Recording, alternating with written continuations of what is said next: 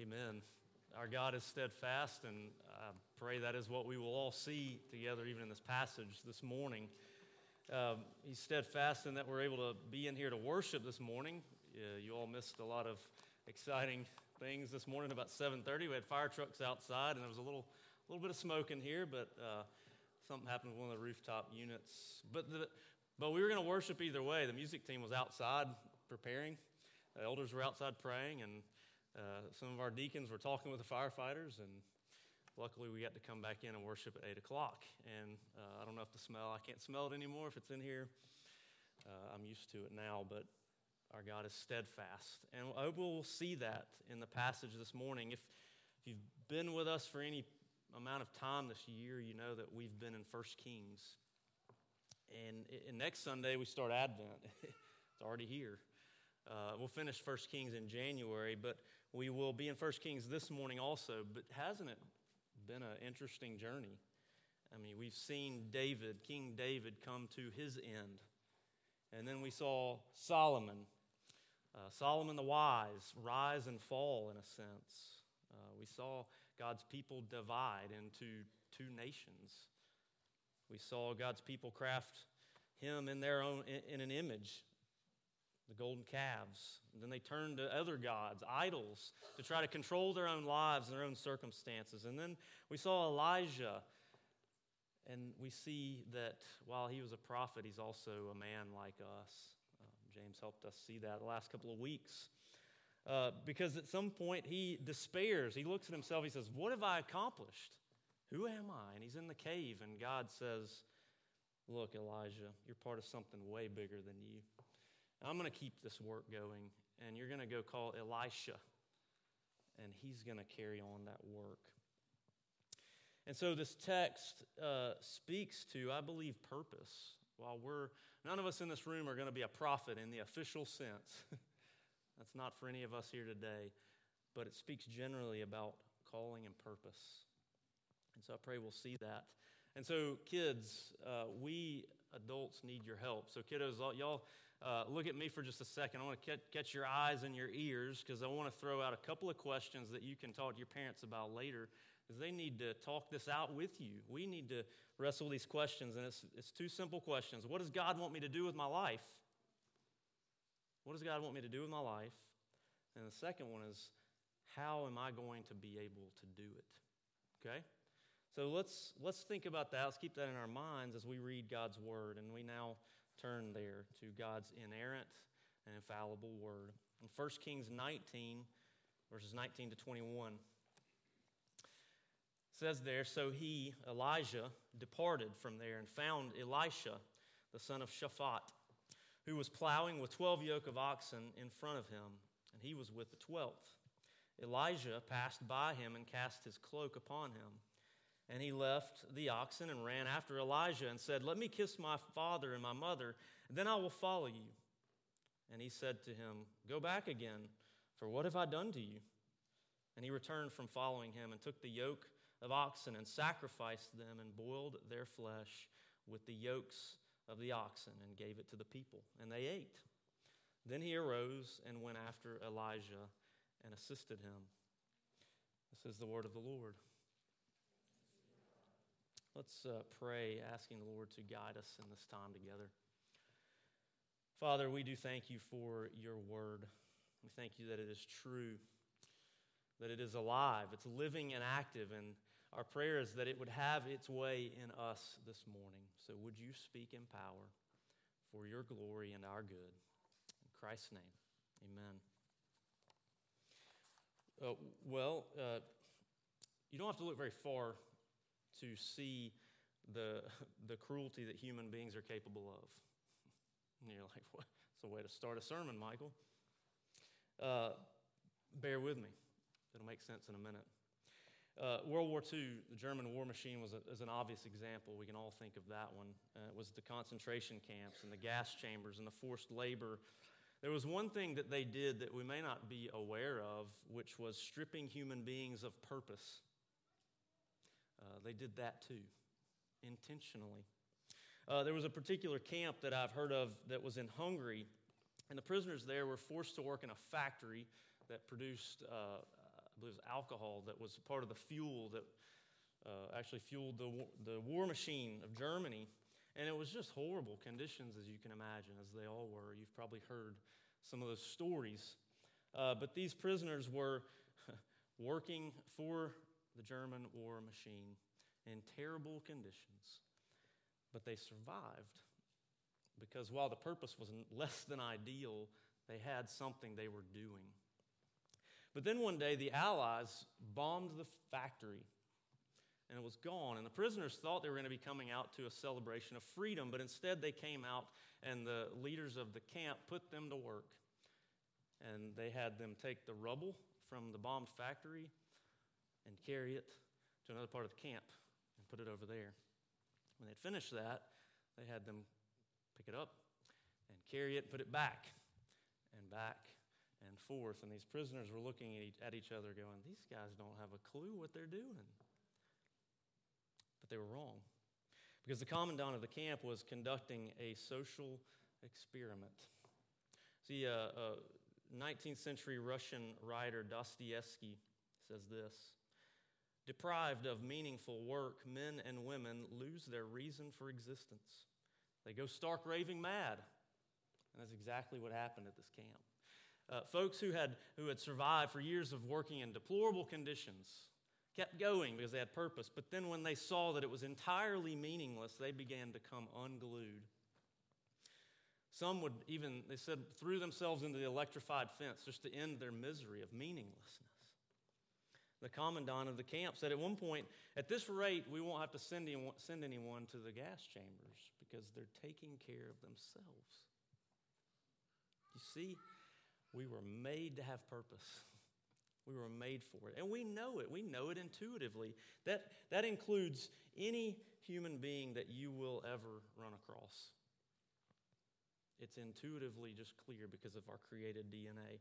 But here's the question In a culture where purpose is often self defined, self discovered, self determined, and oftentimes self empowered, uh, will that actually do it for us? Does that actually bring purpose? You see, the pandemic is a recent example of a mass ripping off of the band aid of people's self defined purposes because all those self defined purposes, in a sense, became irrelevant overnight because everything stopped. Everything people were working on stopped, and it revealed oh, wow, who am I? What's my purpose? What am I doing? The human race became untethered in the pandemic. Well, it's into this human struggle that God's word speaks. Uh, God's word restores truth, restores purpose, something bigger than ourselves. And I think this text, text speaks to three points that I want to make that are in your outline. The source of our purpose. The source of our purpose. Where does it come from? The experience of our purpose. What does it actually look like to live out purpose? And then where's the power behind it to do it? So that's where we're going. So, the source of our purpose. Let's start there. In verse 19, you see Elijah finds Elisha. Trying to pronounce those well. They're very similar names. But Elijah finds Elisha. And so a few odd things kind of happen, right? Elisha is plowing his field, he's farming, okay, with his oxen. He's just doing his thing. And Elijah walks by, it seems like without a word, and just throws a cloak on him and keep, seems to keep going. Elisha seems to know exactly what that meant because he immediately follows him. He says, Hey, I'm, I'm in, but let me just go and honor my mother and father and say goodbye to them. And Elijah's response is maybe even more odd. He says, What have I done to you? go ahead. It's an odd answer, but I think basically he's saying, Look, this stuff isn't about us. Uh, I didn't do this, God did this. so you don't answer to me, you answer to him. So uh, what have I done to you? Go ahead. Ball's in your court, Elisha. Well, Elisha does. He receives that and he goes and he, he honors his parents. He says goodbye to them. And by the, by the way, Elisha, it says he was plowing with 12 yoke of oxen. A yoke would have been two yoked together. So that's 24 oxen. Anybody with that many oxen that needed that many, it would be like needing 12 tractors to plow your field. You this is a big field. This was a family, probably of means. Elisha was probably in his 20s, and he had a great inheritance uh, ready to go. But he leaves it and follows Elijah to be his assistant. so, what's the big idea here? Well, Elisha's purpose comes from outside of himself. It's bigger than him, and he knows that. And we, human beings, we, we sort of intuitively know that we have this desire to be a part of something bigger. Uh, there's a, a, the, the, the cultural buzz phrase right now that we're all hearing uh, is better together, right? We've all heard that in commercials and ads, right? Better together. It's not wrong, but it's kind of empty because it's missing a vitally important question Who decides what we're doing together? What's the grand purpose of being together? What makes it better? We're, we're living, I think, in largely unprecedented times in modern American society or the modern West, where I think we may be the first society that's, that's thrown off inherited purpose. What do I mean? If we lived hundreds of years ago in Europe or wherever, um, parents weren't asking all their kids all the time, hey, what do you want to be when you grow up? It, it, they just didn't do that. If it, then, if your parents were farmers, guess what?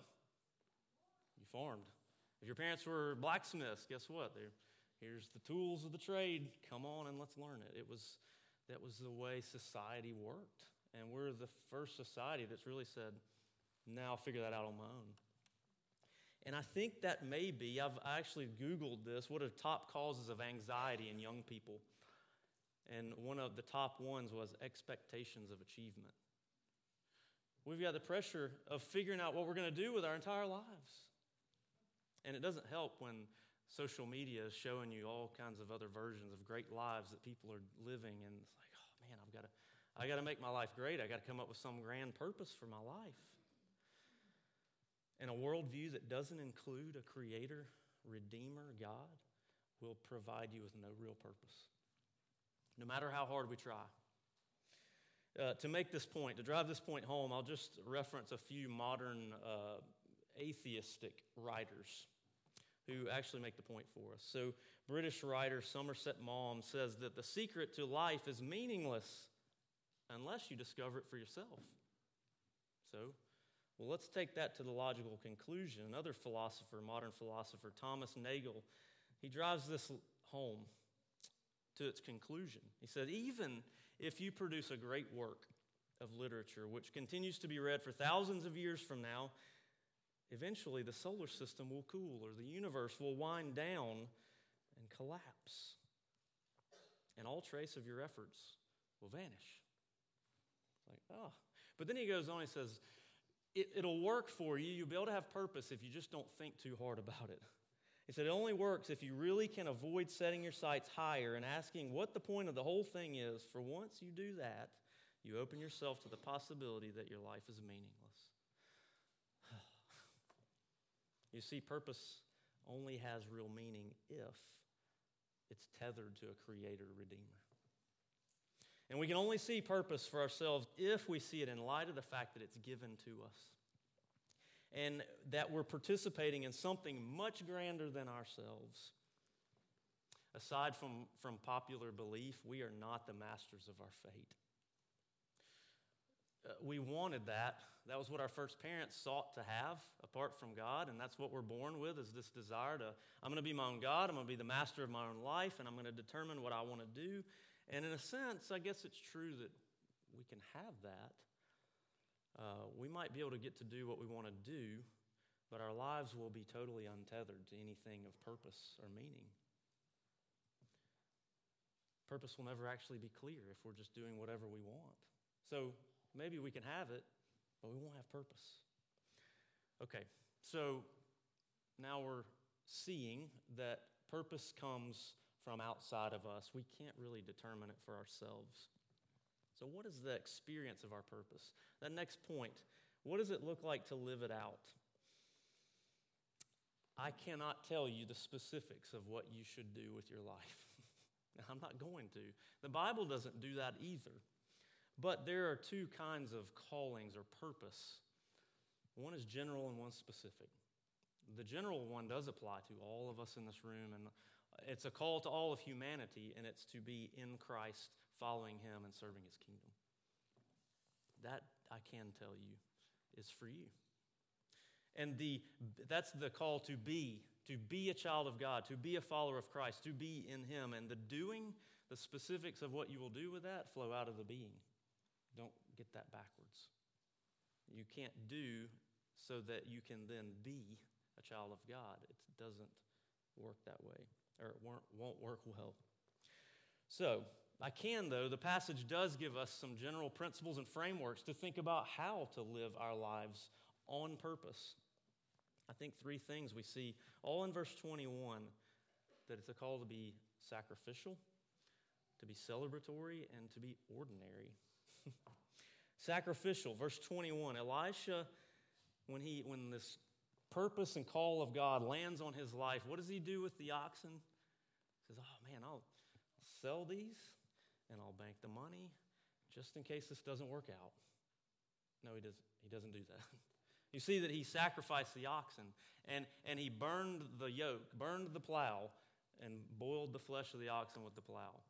That was a no going back, sacrificing all to follow what God's calling to do. Um, if you, some of you may remember in the 1980s, there was a, a DEA agent who was captured and murdered in Mexico by a cartel. It set off a major drug war in Mexico at the time. And uh, I have a, a, friend of mine whose parents were at the time running very successful restaurants in Mexico. Um, they were approached by the cartel as the war was escalating, and they said, Hey, we need your help. Will you launder our money for us through your restaurants? And they knew that a yes to that would mean a life of forever being tied to criminal activity and a no might be being knocked off. So that night, they burned the restaurants to the ground and went to America. Uh, does God's purpose mean something like this for us? Leaving it all? Going and, and leaving everything behind? Well, for some of us, maybe. Maybe God is calling us to go. Maybe God is calling us to leave it all behind. For some of us, it's, in a sense, it's what our beloved Dixons are doing. They're following God's calling, and they're leaving all that they know to go do something else for God in the kingdom. And it may be that. Some of us in this room may be being called to that. Vocational ministry. I don't know what it might be for you, but don't ignore it. Work that out with the church. But for many of us, it's a call to remain as we are. To remain as we are. But don't you dare see it as anything less than God calling you to give everything away while you remain as you are. God doesn't give purpose that, may, that allows us to make a little room to kind of keep some stuff to ourselves. It's like, okay, God, I'll do, you, I'll do what you want me to do over here, but let me have this. No, He wants all, right? He wants everything. He wants our hearts and He wants everything in our lives to, to serve His kingdom. What does that mean for us who remain as we are? It means we don't need anything that we have. Do we have a career that's great? God's purpose for you may be to see that career through the lens of, of redemption, the lens of serving his kingdom. Anything other than Jesus that's at the center of your life, that will become your functional purpose, and you'll be a servant to it.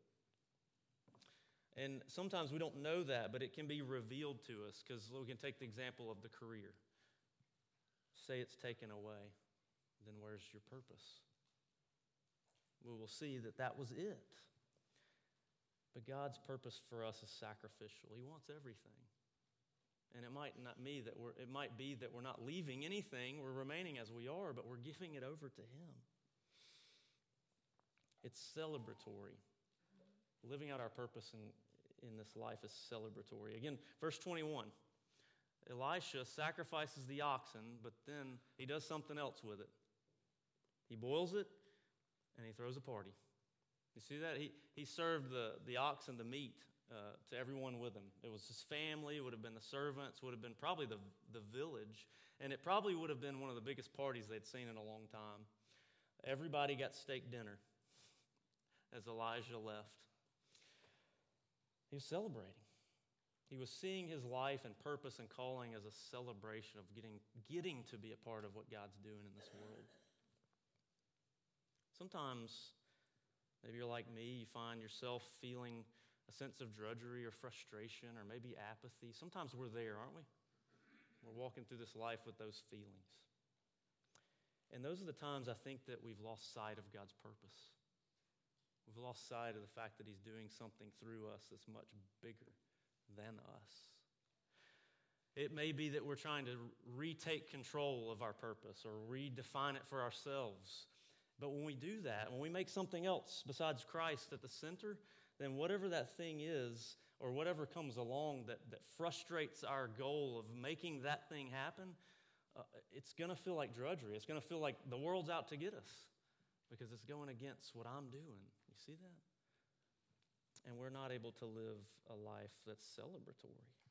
I won't be able to see that everything that comes along is purposed by God for His kingdom, not mine. but when we do see that, we get to see that we're participating in a grand story of redemption. We get to be a part of it. It's a revolution of grace because it's not about us. Okay, so it's sacrificial, it's celebratory, and it's also ordinary. It's ordinary in the sense of verse 21 again at the end. It says that Elisha went and assisted Elijah. It means our calling, our purpose in life is often very ordinary. It looks like serving, like serving other people. Jesus said in Mark 8, Those who seek to save their lives will lose it, but those who lose their lives for my sake will save it. What does he mean? What does that mean? It means to seek, you know, if you seek purpose in your life, if that's the goal, if you're like, I've got to have purpose, I've got to make purpose for my life, I've got to figure it out, then you, you probably won't find it. Because it'll always be unclear to you. But if we seek the purpose of Christ and his kingdom, we will have purpose. Uh, so think about it in terms of servant and servant leadership. We just finished a season of nominating officers. And in training, these guys that go through that will hear things like you're called to be humble, you're called to be teachable, you're called to be a servant of the bigger picture vision of this church, not to bring your own into it.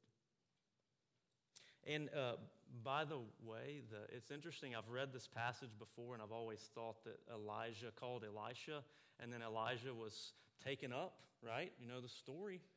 I thought maybe it was kind of like a boom boom, like it just happened. But if you, the commentaries, I'm leaning on the wisdom and study of others, but the commentaries say if you work out the time frames of the kings, it was 16 to 18 years that they were together before Elijah was called, uh, taken up. So it was ordinary in the sense of it was a long journey of life on life discipleship, preparation. And, and Elisha served Elijah in very ordinary ways. It says in 2 Kings that Elisha was known to be the man who washed Elijah's hands for him. ordinary stuff, y'all. And this is, this, I hope, encourages us because we do lots of ordinary, mundane things throughout our lives, don't we? But they can all be seen in light of the kingdom. Uh, when Michelle and I first joined a church when we were newlyweds, uh, there was a lady in the church who took Michelle under her wing. She was sort of in that a little bit next, further up stage of life. We were just beginning to have children, and she had they had uh, middle school, high school age kids, and she just took Michelle under and incorporated Michelle into her life. It was life on life. It was taught, she taught her how to sew, how to cook, just be, a, be at the house Uh, they even went to the local nursing home and adopted a lady there together. They would just go see together, visit her. Doing life together, that counts as discipleship, by the way. And I want to say this what if we were a church full of spiritual mothers and fathers? That does happen, by the way. I see it. I know it's happening in our body. What if we all did that? What if we all went and asked someone, Will you be my spiritual father or mother? And or whatever you want to call it. It's discipleship, but it's life on life. And if, what if we were all doing that? What if we were all doing that together? We'd be a church full of disciples making disciples making disciples. It could be that maybe you're in your early 20s and you're like, who, who, what about, who do I pour into? You could pour into the youth. I know Jeff would welcome that. I'd encourage you to think about that as a church. Just a way to think about discipleship, life on life. Uh, one more thing that makes God's purpose for our lives ordinary is what we would call the ordinary means of grace, the Word. Elijah, in the office of prophet, was a representative of God's Word. And Elisha went and served him. Today, we don't have the office of prophet because we've got the whole counsel of God. So, really, our purpose is to be um, a servant of the word? Are we in it? Are we under it? Are we being shaped by God's word? It's ordinary, but it doesn't make it not amazing and powerful in our lives. Now, maybe we're all sitting here going, Michael, sacrificial, celebratory purpose, all in the ordinary. It sounds like a bit much. I don't think I can do this. This is more than I can do. You're right, it's way more than any of us can do. And if we were to stop here, this would be just a try harder, be better sermon. But that is not what this is, and it's not what God's word is about. As we go back to that general calling, it's the power behind our ability to do any of this. Why did Elisha seem so eager to walk away from everything and serve Elijah? Something had happened inside of him before before then. There's no way that we will burn our plows if we have not seen Jesus as more beautiful than whatever the plow is in your life. We won't. How does that come to us? How does that happen? How does that land in our lives? Well, in this passage, it's the oxen and the cloak. they point us ahead. You see, with Elisha, something had to die, right? He sacrificed the oxen and he went and followed. That had to end so that he could move forward with God's purpose. And Elisha was also cloaked with his purpose in the office of prophet. Guess what? There's something better than Elisha here now. We have something better than Elisha. It's Jesus. The one who comes to you and I and throws his cloak on you and I is Jesus. And his cloak is the cloak of his righteousness. It's the cloak of his adoption into the family of God. And as I said, something must die. But here's the thing Christ died, he became the sacrifice. So that in him we have died as well. And we're raised to newness of life. We're raised to be able to follow him. It's so we can say with God's word in Isaiah 61:10, I will greatly rejoice in the Lord. My soul shall exalt in my God for he has clothed me with the garments of salvation. He has covered me with the robe of righteousness. That's the cloak that Jesus has given us. So, friends, hear this God, God doesn't get frustrated with you. If you're cloaked in Christ, He doesn't get frustrated. He doesn't, he's not standing there with his arms crossed going, How productive have you been in your purpose that I've given you? He is not doing that. He delights in you because you have been cloaked with Christ. You are His, and He says, Go in the joy of my love. You are now part of something way bigger in this world. And God didn't just kill His oxen in His no turning back purpose for you to redeem you, He sacrificed His own Son. He's that committed. He's unwaveringly steadfast. We, we heard the music team sing that. He's steadfastly committed to his purpose to save us. And not even the full force of the weight of God's wrath would deter Christ from bearing it for you, to stand in your and my place. When that lands in our hearts, it changes things. It changes how we see things. It's about the gospel of grace that Christ is in you, and that is the hope of glory. I'll close with this. In 1519, Spanish conquistador Hernan Cortez arrived in the New World with 600 men to claim it for Spain. Upon arrival, he made history by burning the ships. You imagine being one of those guys? Man, how do I get a letter back home to my wife to tell her I'm not coming home? Uh, it sent a resounding message to the men there was no turning back. Cortez came with a total commitment to a worldly revolution or a worldly conquest. Jesus Christ, the Son of God, burned his ships when he took on flesh. But his commitment wasn't to claim land, it was to claim our hearts. It was to claim our hearts. To restore this broken world. And guess what? He enlists us to be a part of that work. Isn't that amazing? We get to be a part of his work of redemption. And it can be lived out in all kinds of unique ways in your spheres of influence and the places that he has sent you to. You can't go muster up your own purpose.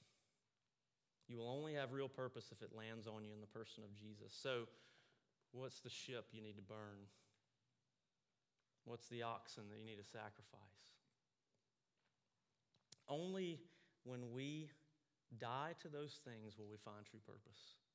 It doesn't mean you have to give them up, but we die to the need of them, that they're no longer at the center of our lives. Jesus is. And we will only be able to do that if we have seen Jesus as more beautiful, that he burned his ship, that he became the sacrifice for you and I. Have you seen Jesus? Have you seen him the way he's portrayed in the gospel? That he gave all, that he burned his ships for you and I, as his grace landed on you. The power to live out your purpose will only come when you are walking in his power when you have been united to Him. Let's pray. Father, we thank you for this, your word. That we get to see that your, your commitment to your purpose to redeem this world was unwavering. Then, with Elijah and Elisha, that you kept your work going. They got to be a part of it. We see that you're that unwaveringly committed so committed that you sent your own son to die in our place, to cloak us with his righteousness. Lord, I pray for anyone here this morning who has not seen Jesus, truly seen him, would you open their eyes? And Father, for all of us who lose sight of him at times, would you open our eyes afresh to, to his goodness and truth and beauty, that we might be restored in our purpose of following you and serving you. We pray these things for your glory and our good. Amen.